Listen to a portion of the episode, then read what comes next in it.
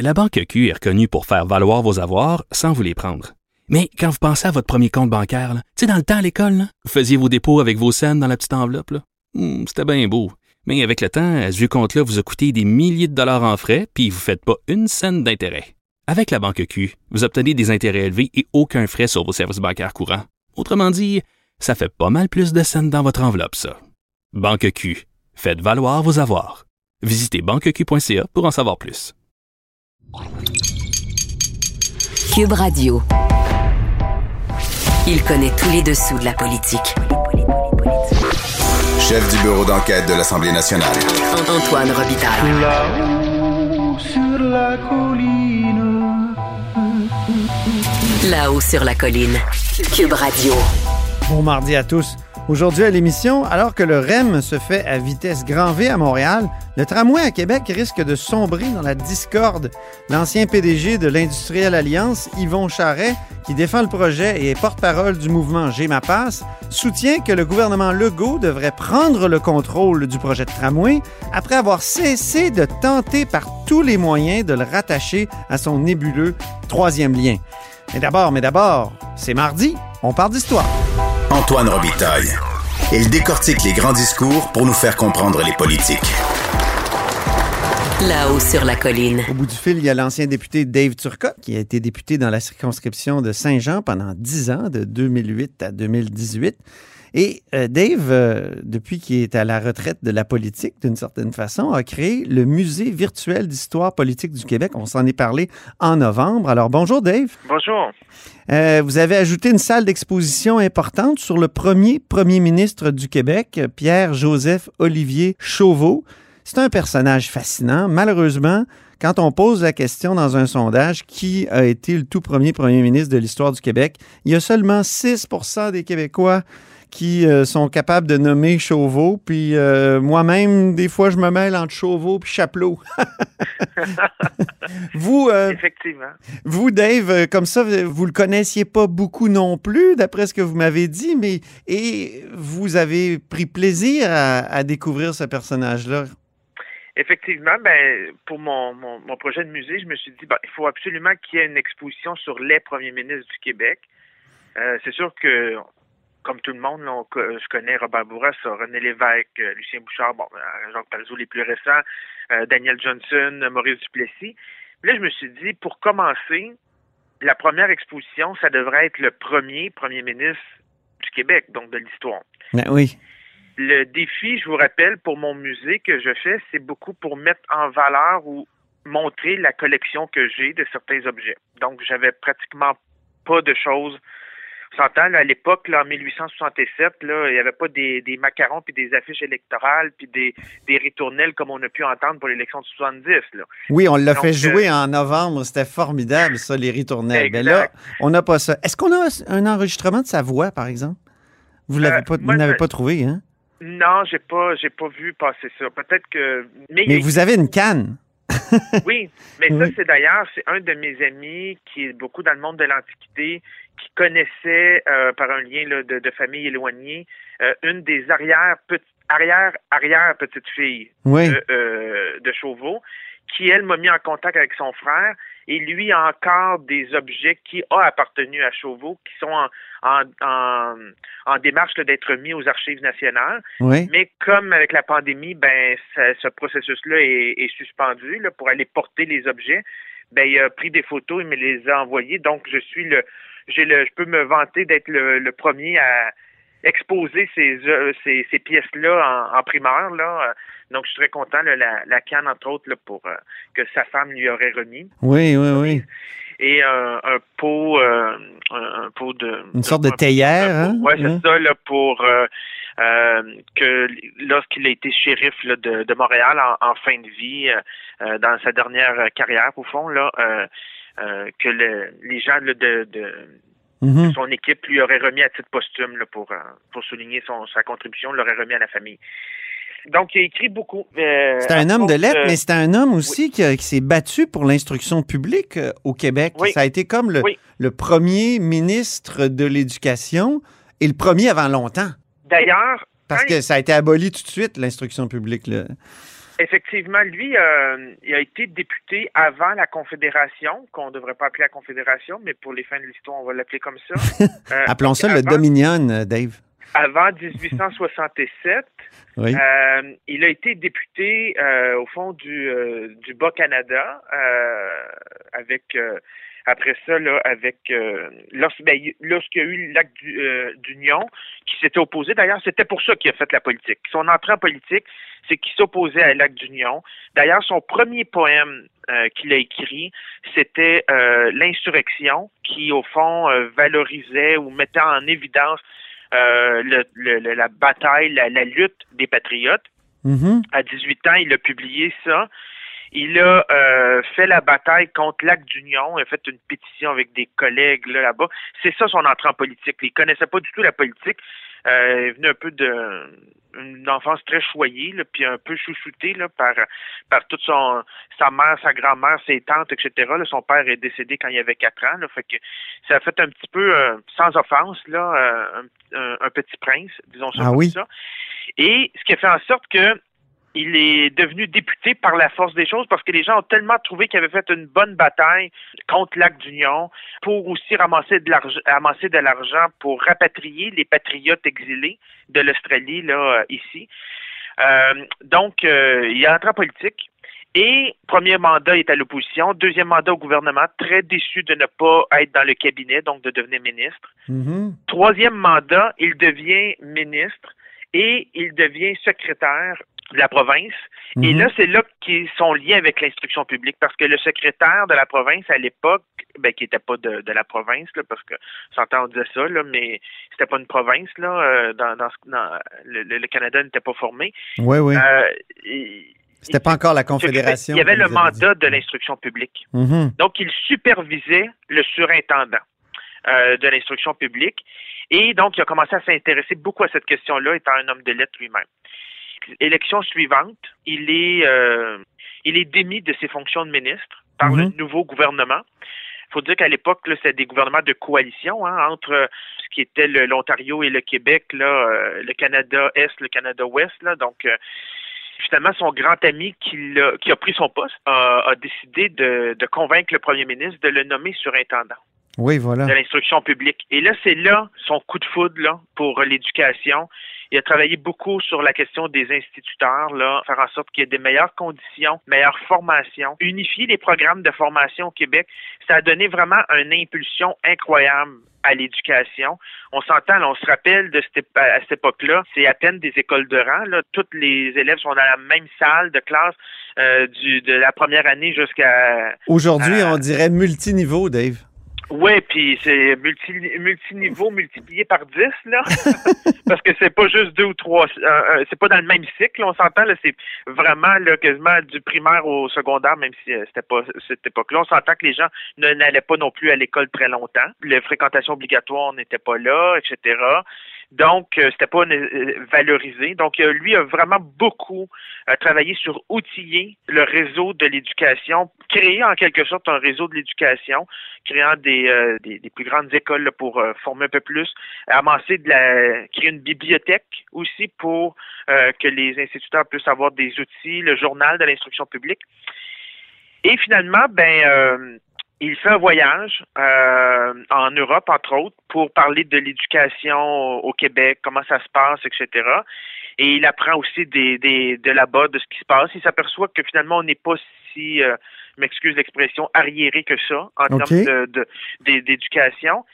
Et là, quand il revient, euh, ben, durant ce voyage-là, il est accompagné, ben, accompagné, une façon de parler, avec, euh, entre autres, euh, euh, McDonald, qui, lui, s'en allait en Europe pour euh, finalement euh, conclure l'entente pour euh, créer le Dominion, pour fonder le Canada. Donc, quand le voyage est terminé, il revient, 1er juillet 1867, le Canada est, est créé. Mhm. Et là, on tente de trouver un premier ministre pour le Québec pour créer un gouvernement de transition avant la, première élection qui aura Ouais. lieu un peu plus tard là, en, en 1867. Et finalement, on pense à, à son ami Cochon euh, qui, qui a fréquenté là, quand il était plus jeune, puis député au début. Mais Cochon n'est pas capable de créer le premier cabinet ministériel. Donc, les yeux se tournent vers Chauveau, qui avait fait bonne figure comme député, comme ministre à l'instruction publique. et il veut pas lâcher le morceau de l'instruction publique. Donc, la façon qu'on l'a convaincu de devenir premier ministre, premier premier ministre du Québec, c'est en lui disant, ben, tu pourrais être ministre de l'instruction publique. Tu pourrais Voilà. créer le ministère de l'instruction publique. Et là, il crée le ministère de l'instruction publique et travaille beaucoup encore là à- sur le plan politique qu'il n'avait pas pu faire quand il était surintendant parce qu'il était sous les ordres du gouvernement. Là, il est le premier ministre, il peut euh, outiller un peu plus. Il est quand même beaucoup de barrières, entre autres par le clergé, par euh, l'opposition, mais aussi même dans ses propres rangs. On s'en, on, clair qu'il faut dire que c'est un gouvernement conservateur. Là, à l'époque, c'est les gouvernements tant Oui, Ottawa Québec étaient conservateurs. Lui-même avait cette étiquette-là, c'est ça, oui. Exact. Et là, par la suite, on s'aperçoit que ça va moins bien à l'intérieur de ses propres rangs. Bon, il est réélu en, en 71, mais c'est un, un petit peu plus faible. Les libéraux s'organisent un peu plus aussi. Il faut savoir qu'en 67, en 1867, les libéraux, c'est la première élection, pas beaucoup de candidats Mhm. du Parti libéral.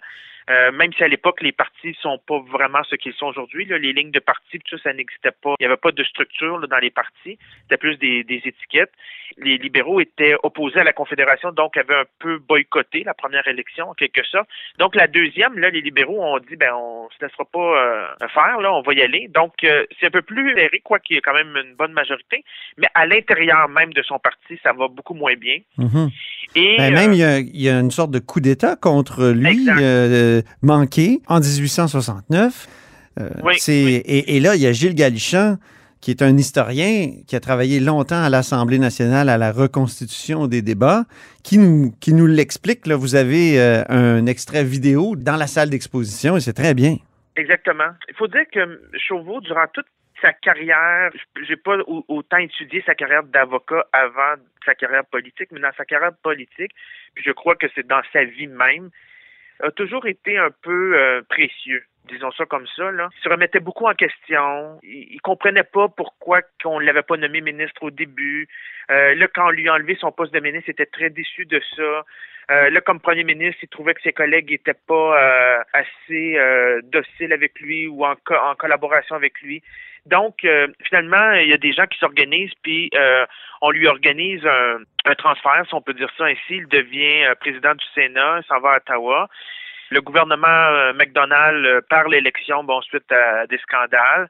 Et là, il devient sans emploi. Ben, il, il, il, il aurait pu rester sénateur, mais il a Mhm. décidé de démissionner comme sénateur pour se présenter comme euh, candidat à l'élection fédérale dans Charlevoix en 74. Il perd. Et là, ben, il n'y a plus d'argent. Mhm. Euh, il y a toujours eu des problèmes d'argent d'ailleurs. là. Euh, en tout cas, il achetait beaucoup de livres. Il y avait une bibliothèque Ben, extraordinaire. hein. l'argent allait pour les livres. Puis il y a beaucoup de. faut dire qu'à l'époque, le réseau de la santé n'était pas ce qu'il est. là. La gratuité euh, en santé n'était pas là. Sept enfants, plusieurs sont décédés, notamment là, durant la pandémie euh, de l'époque. Sa femme aussi, à un moment donné, euh, est en dépression. Donc, il y a beaucoup d'argent qui passe pour les frais médicaux, puis tout ça. Et là, il veut, il veut se trouver un, un emploi. Mhm. Et là, il aurait, il voit que son Gédéon Huimet qui lui a succédé, mais euh, après ça, c'est Boucher de Boucherville. Boucher de Boucherville, euh, qui est aussi conservateur, décide d'abolir le ministère de l'Instruction publique. Ah, Ça, c'est un là, drame. C'est vraiment un drame, Ben oui. ça, parce qu'il va falloir attendre à quoi, 1962, avant d'avoir un, un vrai ministère de l'Éducation.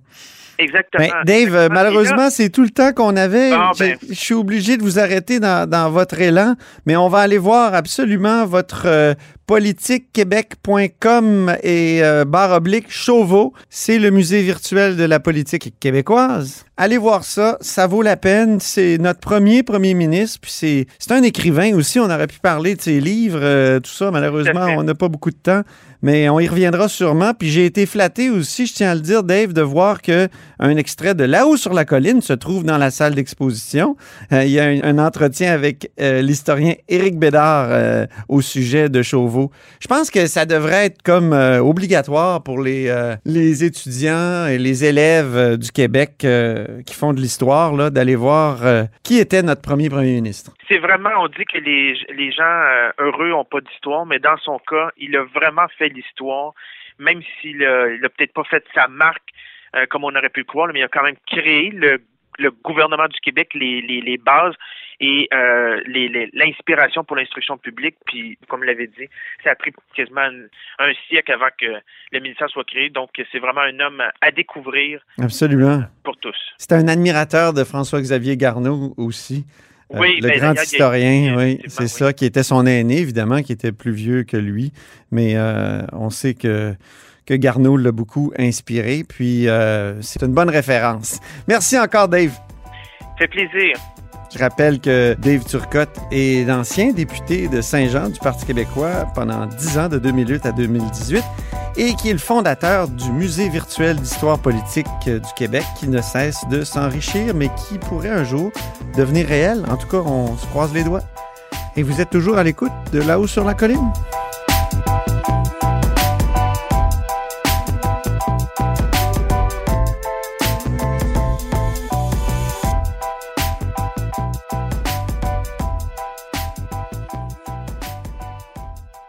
La Banque Q est reconnue pour faire valoir vos avoirs sans vous les prendre. Mais quand vous pensez à votre premier compte bancaire, tu sais, dans le temps à l'école, vous faisiez vos dépôts avec vos scènes dans la petite enveloppe. Hmm, C'était bien beau. Mais avec le temps, à ce vieux compte-là vous a coûté des milliers de dollars en frais, puis vous ne faites pas une scène d'intérêt. Avec la Banque Q, vous obtenez des intérêts élevés et aucun frais sur vos services bancaires courants. Autrement dit, ça fait pas mal plus de scènes dans votre enveloppe, ça. Banque Q. Faites valoir vos avoirs. Visitez banqueq.ca pour en savoir plus. Grand philosophe, poète dans l'âme, la politique pour lui est comme un grand roman d'amour. Vous écoutez Antoine Robitaille, là-haut sur la colline. Parlons tramway maintenant. Il y a Yvon Charret qui est au bout du fil. Bonjour. Oui, bon matin. Ancien PDG de l'Industrielle Alliance, porte-parole de GEMAPAS. Vous avez parlé, M. Charret, de claque dans la face de la part du premier ministre. Qu'est-ce qui vous a amené à, à décrire ça, là, décrire la déclaration de François Legault comme une claque au visage? Ben, c'est une claque au visage pour la société, la société civile pour deux raisons. C'est que premièrement, on se rend compte que la déclaration est à 180 degrés de tout ce qu'on avait entendu l'automne passé. Et en plus, ben, il y a des gens qui font dire euh, au premier ministre des, des propos qui sont trompeurs. Ouais. Alors, quand on regarde ça, on se dit, écoutez, là, là, on s'est éloigné de la technique du tramway, puis je pense qu'on est rentré à plein dans la politique. Et pour nous, la société civile, les employeurs, les institutions financières qui travaillons depuis deux ans pour avoir un tramway, honnêtement, c'est très difficile à gérer. Mais euh, qu'est-ce qu'il a dit de, de faux, euh, François Legault? Quand il a dit fait, il n'y a plus de laissé desserte des banlieues, tu sais, c'est vrai, que, c'est vrai que dans le projet, il n'y a plus le- la fameux, les fameux trambus. Oui, mais disons, en laissant entendre que le tramway, c'était pour le centre-ville, c'est ça qui est faux. C'est qu'il y a 40% du tracé du tramway qui est en banlieue. Moi, je suis né sur la 76e rue à Charlebourg. Oui. Je m'excuse, mais quand je prenais l'autobus pour aller à la place Diouville, je, parlais, je partais de la banlieue pour aller au centre-ville. Oui. Et quand on regarde ça, ben, sur tout le système de transport en commun, il y a plus que 50 kilomètres de voies qui ont des mesures préférentielles pour le transport en commun. Il y a 5000 nouvelles places où les gens vont pouvoir stationner.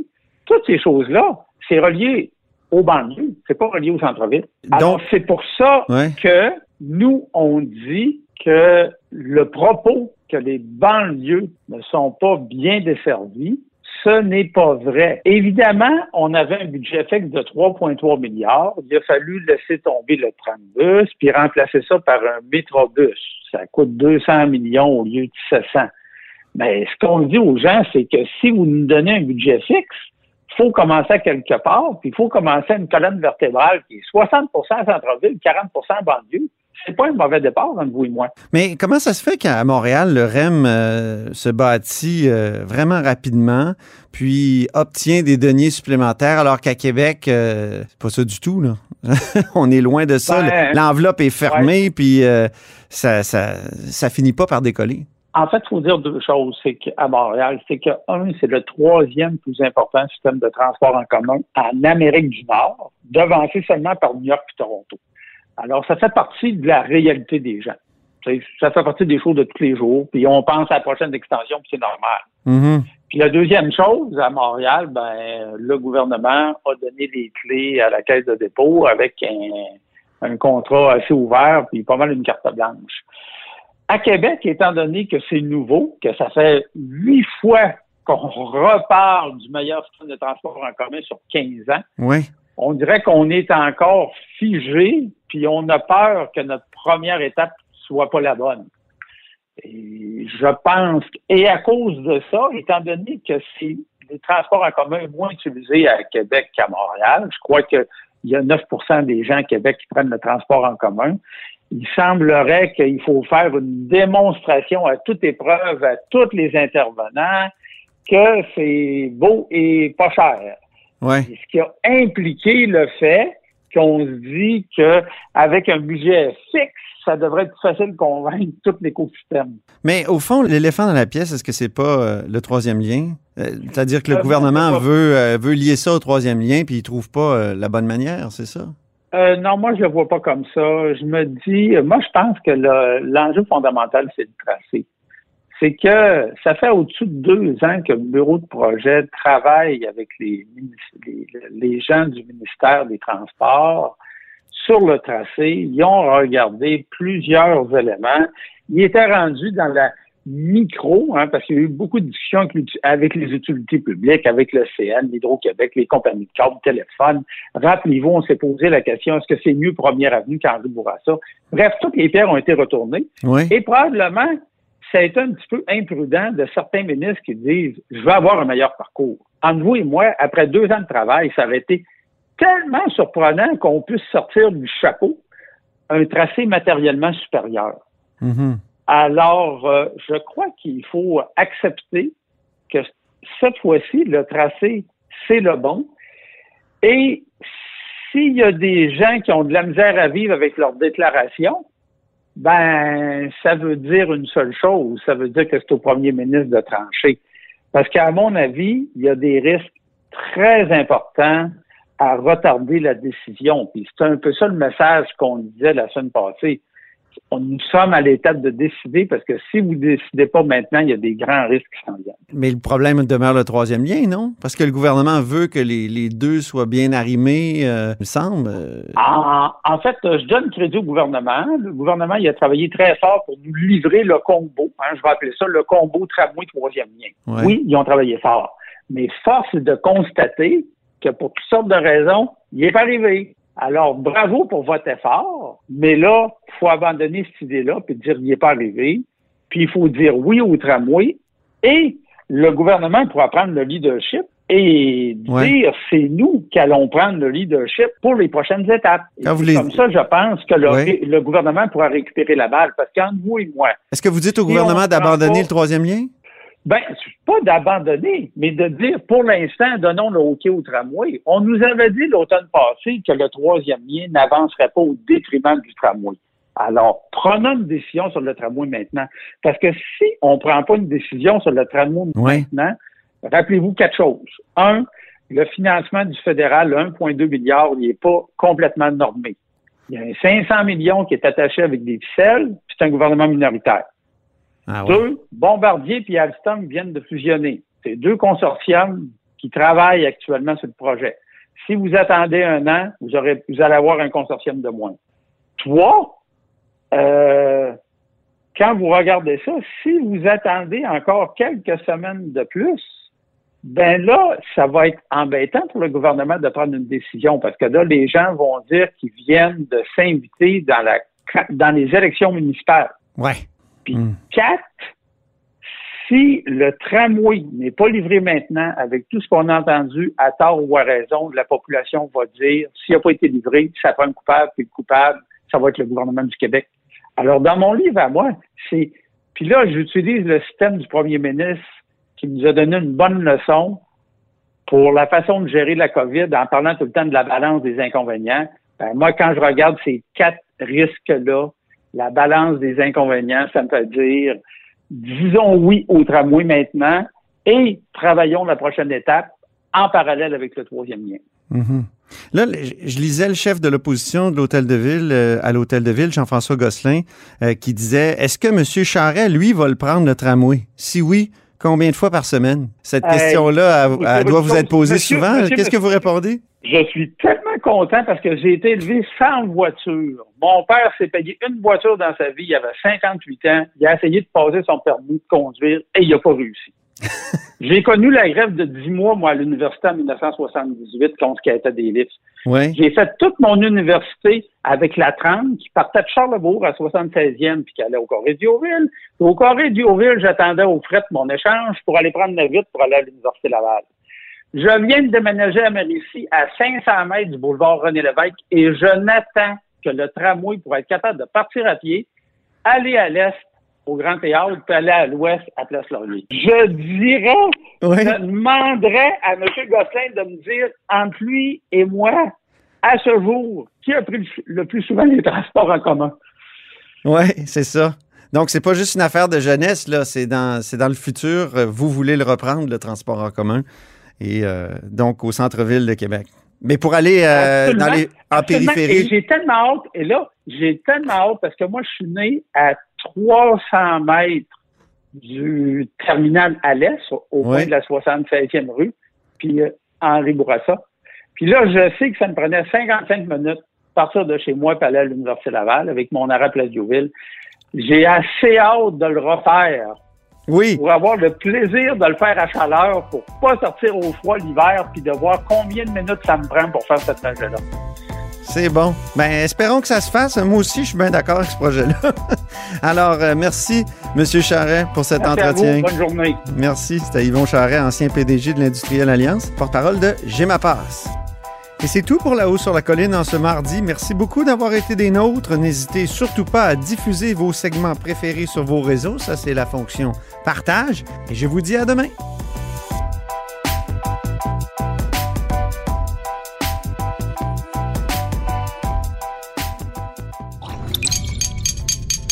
Cube Radio.